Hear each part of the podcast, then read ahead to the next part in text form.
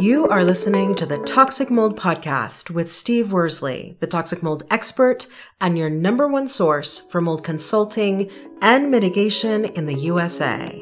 Let's dive into a brand new episode. Before we get started on this episode, here's a not so short disclaimer. While all attempts have been made to verify the content provided in this podcast, neither the podcaster or the producers assume any responsibility for errors omissions, or alternative interpretations of the issues discussed here. All information stated in this podcast is the opinion of Steve Worsley. Steve Worsley is a mold specialist with over 25 years of experience in the construction and mold industry. The Toxic Mold podcast is for information sharing purposes only. The views expressed are those of the podcaster and his alone. These views should not be taken as expert instruction or commands. While there may be references to medical conditions and symptoms, all podcast episodes are the opinion of Steve Worsley, and any medical questions or concerns shall be addressed with the appropriate licensed medical professional or professionals. As the podcaster refers to different mold types, please be aware that Steve Worsley is not a microbiologist and questions concerning mold specifics should be answered by the appropriate professional. Steve isn't nor does he offer any legal advice. For any legal advice, you must speak with a lawyer. The listener is 100% responsible for his or her own actions. You can check out Steve's books on Amazon. Just go to Amazon and search for author Steve Worsley. You can also take Steve's courses on Udemy or Skillshare, and you can find out more about those at cnccontractorservices.com. Now, let's get to the episode. Hello, you're listening to the Toxic Mold Podcast with myself, Steve Worsley. And once again, we get my wife, Cassandra. Thanks for being here. You're welcome. This is the uh, lap- last episode of the year. So it's Christmas, actually. That's right.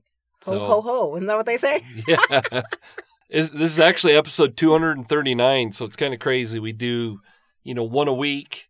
We've been doing it. I'll have to look and make sure, but I'm pretty sure April of 2019 is when we started doing this. So it's kind of crazy to think we're, what, 239 episodes into it. I appreciate all of you listeners. We, last time I checked, and this was in November some point, uh, we were over 70,000 listens. So it's amazing. We, um, at the rate we're going, hopefully by March or April of next year, we'll hit a hundred thousand. So, wow, that's amazing. Yeah, which is pretty good. As you know, my goal has always been to stay consistent with this podcast, and for the most part, we've done it. So exactly. And uh, we couldn't do it without these listeners, so we appreciate all of you. But like I said, today is episode 239, and today's topic is let's wrap up the year with the most common toxic mold questions. So, what's probably the most common question you probably hear as far as not what I hear, but what you probably see from people that are not mold literate? I think everybody wants to spray uh, bleach and get the and kill the mold. I see so many things at Walmart that say, "Hey, it kills all mold and mildew," and so I think everybody's like, "Can I just, you know, squeeze squeeze some bleach on it and it's all it all goes away?" Yeah, that's that's probably the most common myth that I hear and question. You know, what can I use to spray mold or what kind of spray can I use to kill mold? They always like to to throw that in there. And we, you know, we've talked about it before. Mold for the most part, yeah, you can kill it. You can change the chemical makeup and make it so that it can't become viable and reproduce, but the term killing mold isn't something like I'll use it, but I don't like to use that term because as we talk about all the time, mold is naturally present in the air. So when you say kill something, it's like it'd be like killing all the mosquitoes in your backyard. Yeah. It sounds great, but is it feasible? Exactly. And yeah. And, and killing mold is sort of an interesting concept what do you mean when you say kill mold? Right. Mold is naturally present in the air. Right. Well, and and that's why it is. I, th- I think it's such a an interesting topic because if I remember right, you bought some some sort of cleaner for the shower. I did, yeah, and I wanted to show you because it says it kills mold and mildew. Right. And it might kill that little section of mold that's there, but you still got to get rid of the mold spores. And how do you get rid of all the mold spores in the air? Yeah, you don't. Exactly. Yeah. And so it's a it's a term for our listeners that I want them to understand like when someone tries to sell you on and, and when I say this, you know, especially on the mitigation side of things, there's a lot of companies that claim that they have this new I've heard every term in the book, but they can fog and they have this new technology that seeks out mold spores and it kills them.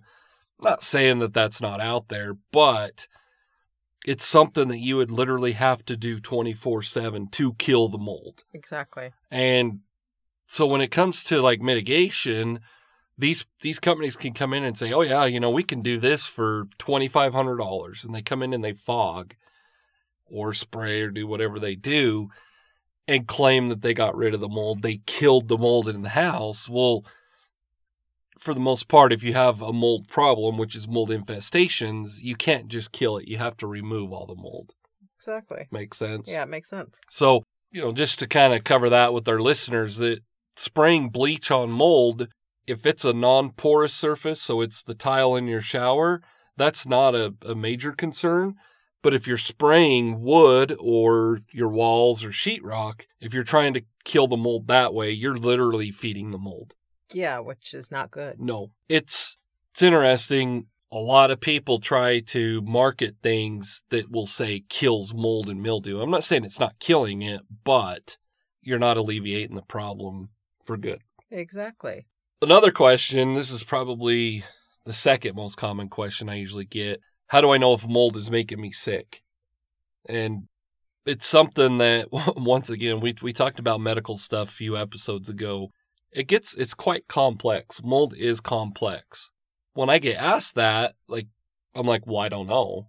You're gonna have to tell me, you know, A, B, C, and D. But what's what's honestly cool about this question is we have a free course that on Udemy. they can go right? to Udemy and take. on mold sickness. Yep, and it's completely free. Well, and here's the other thing. I think a lot of people are very concerned about the things that make them sick when they get sick.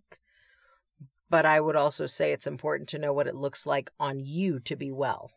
Yes, Because you have no baseline if you don't know that. What, what what's going on for you when you're well? What does being healthy look like and feel like for your body because it's different from one person to the next. exactly. So you know what those baselines are. So when you do get sick, you know how far to the other side it's gone, exactly where you're at right now, and you're documenting the changes from wellness to sickness. Exactly. Yep. And it, you know, it kind of brings up a point with uh, that question if mold is making somebody sick, something our listeners need to understand. And I think, you know, if they listen to us consistently, they, they've heard us talk about it. Mold affects everybody differently. So what might make you sick might not make me sick.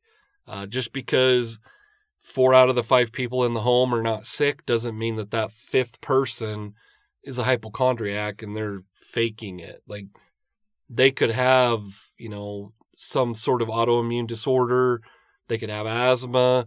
An allergy to mold is, you know, Dr. Fox explained that, like, and I say this too to my clients being allergic to mold versus mold sickness or mold toxicity is night and day. Yeah. That's like having the snivels versus having COVID Exactly. which is kind of a good a good comparison there like with covid some people it kills or killed hopefully covid's going to be a thing of the past but it seems to be the gift that keeps on giving but that was that's a good example like a, a lot of people it didn't even affect them but i guess my point is is, is an allergy to mold is not even close in comparison with being uh having mold toxicity That's that true. make sense? That makes sense. we already kind of touched on we're not we weren't going to promote that but we have a, a course that's free so if our listeners are like well how do i know if it is mold making me sick there's a free course Mhm. it's simple And then go on take. Udemy and take it. i don't know how long it's been up there you talked me into doing that several years ago and i have no intentions at some point maybe it will be a paid course but for right now, and it has been this way for since we've put it on there, it's free. Exactly. So it's nothing that our listeners have to hurry and go sign up for today. I have no intentions of making it a paid course, but that's an easy way to figure out if, if mold is making you sick. Yeah.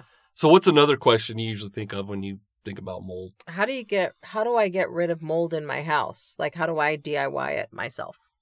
For you to do it? Yeah, I would never do it. But I was just going to say you don't. know. If if they're a Yeah. listener, you shouldn't. Yeah, lots of but lots of people go on YouTube and they, you know, they YouTube mold mitigation and they're like, I think I could do that. Well, we have a disclaimer.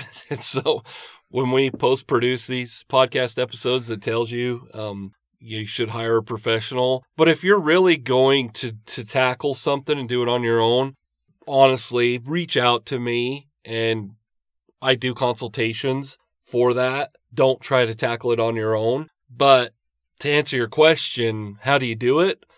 Well, first you got to fix the defect that led to it. That's something that most people don't really think about. Like, we have to do that CSI investigation to see what's causing it. Fix the defect first. Then you got to put up a containment. You've got to remove the mold.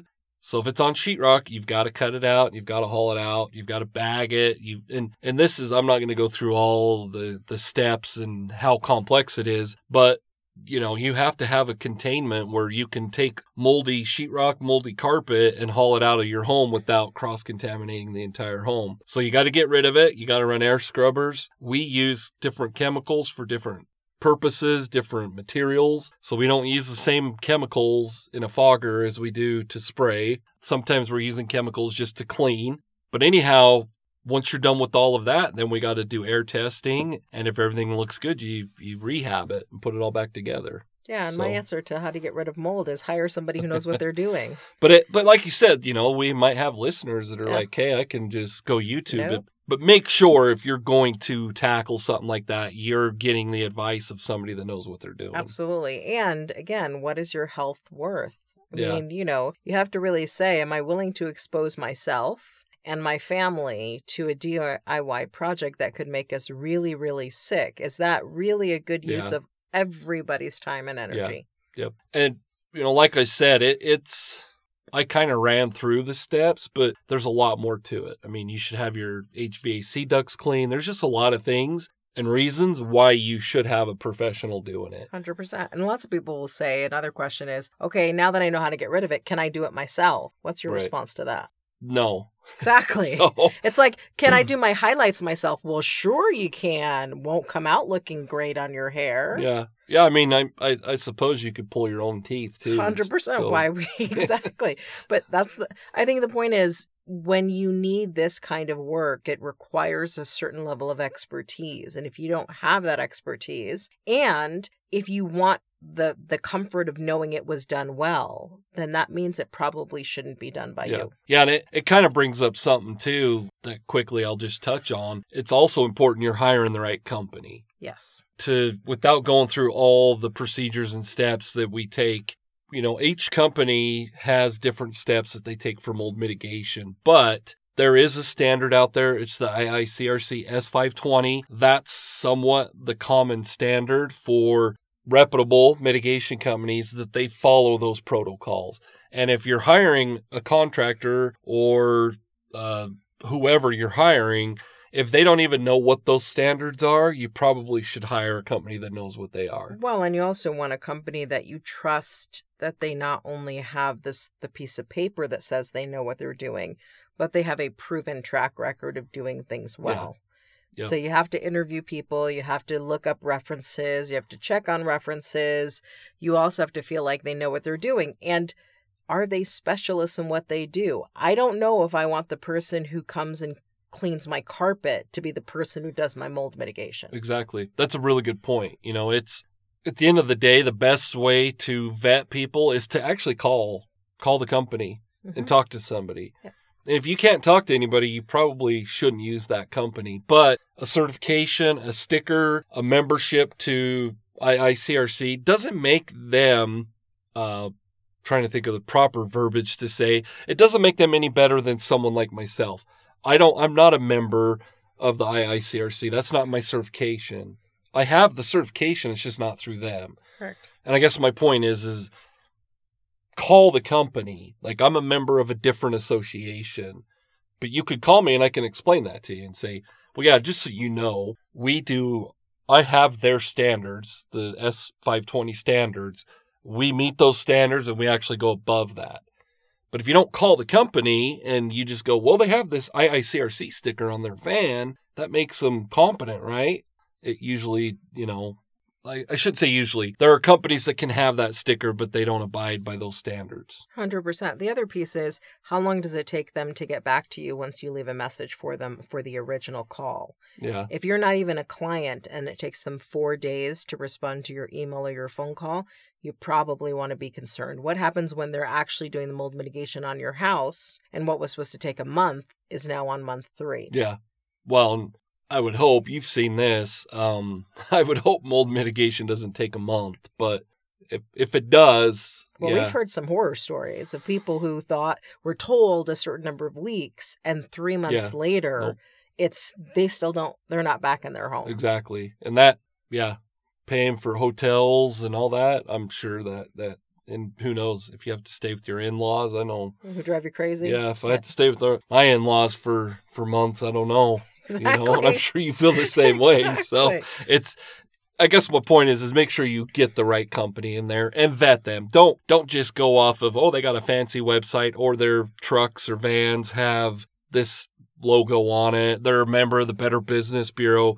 Call them and vet them yourself. And like you said, if it takes four days for them to get back to you, that's probably a, a concern and it should be. you know and it kind of brings up something that has nothing to do with this but we have the technology these days. I have it on my phone. I have robokiller and so it filters all of my calls. People need to understand that too. Like sometimes we don't always see that you're trying to get a hold of us Correct. that makes sense. But by the time the person gets back to you, if after five business days, they're like, "Yeah, I was so busy," Yeah. you're like, "You're too busy for me to pay you." Then. exactly. Yep. So that and that's a good point and it you know kind of brings up what what i've said before. Not every client is, is for me Mhm. and for our listeners not every contractor might not be for them. So they need to hire the person that they know is going to do the best. So it's kind of crazy. You know i had a list of questions that i thought we were going to go through but we we had we only went through a few but but those are some of the questions that we hear all the time i wanted to wrap up the year with the most common questions hopefully like unless you have something you think's real common we'll just wrap this up but do you have a last like what you think that is one of the most common questions or are we good I think just remember you want to begin a new year in a healthy, healthy home. Yep. If it is Christmas and you realize we have some serious mold concerns, it might be time for you to set up a mold consult or VPA with Steve and really start the new year off on the right foot. Yeah.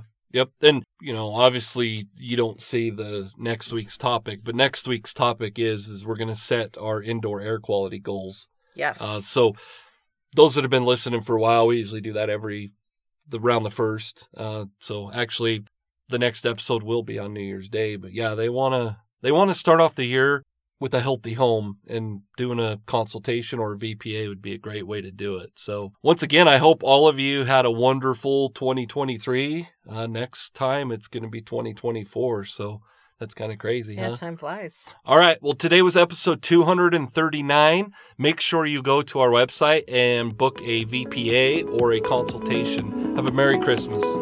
Thank you for listening to this episode. Make sure you go to our website at cnccontractorservices.com and sign up for the mold investigation checklist. Again, go to cnccontractorservices.com and get your free mold investigation checklist today. You can also on cnccontractorservices.com find out more about Steve's courses and books and consultations. Once again, go to cnccontractorservices.com.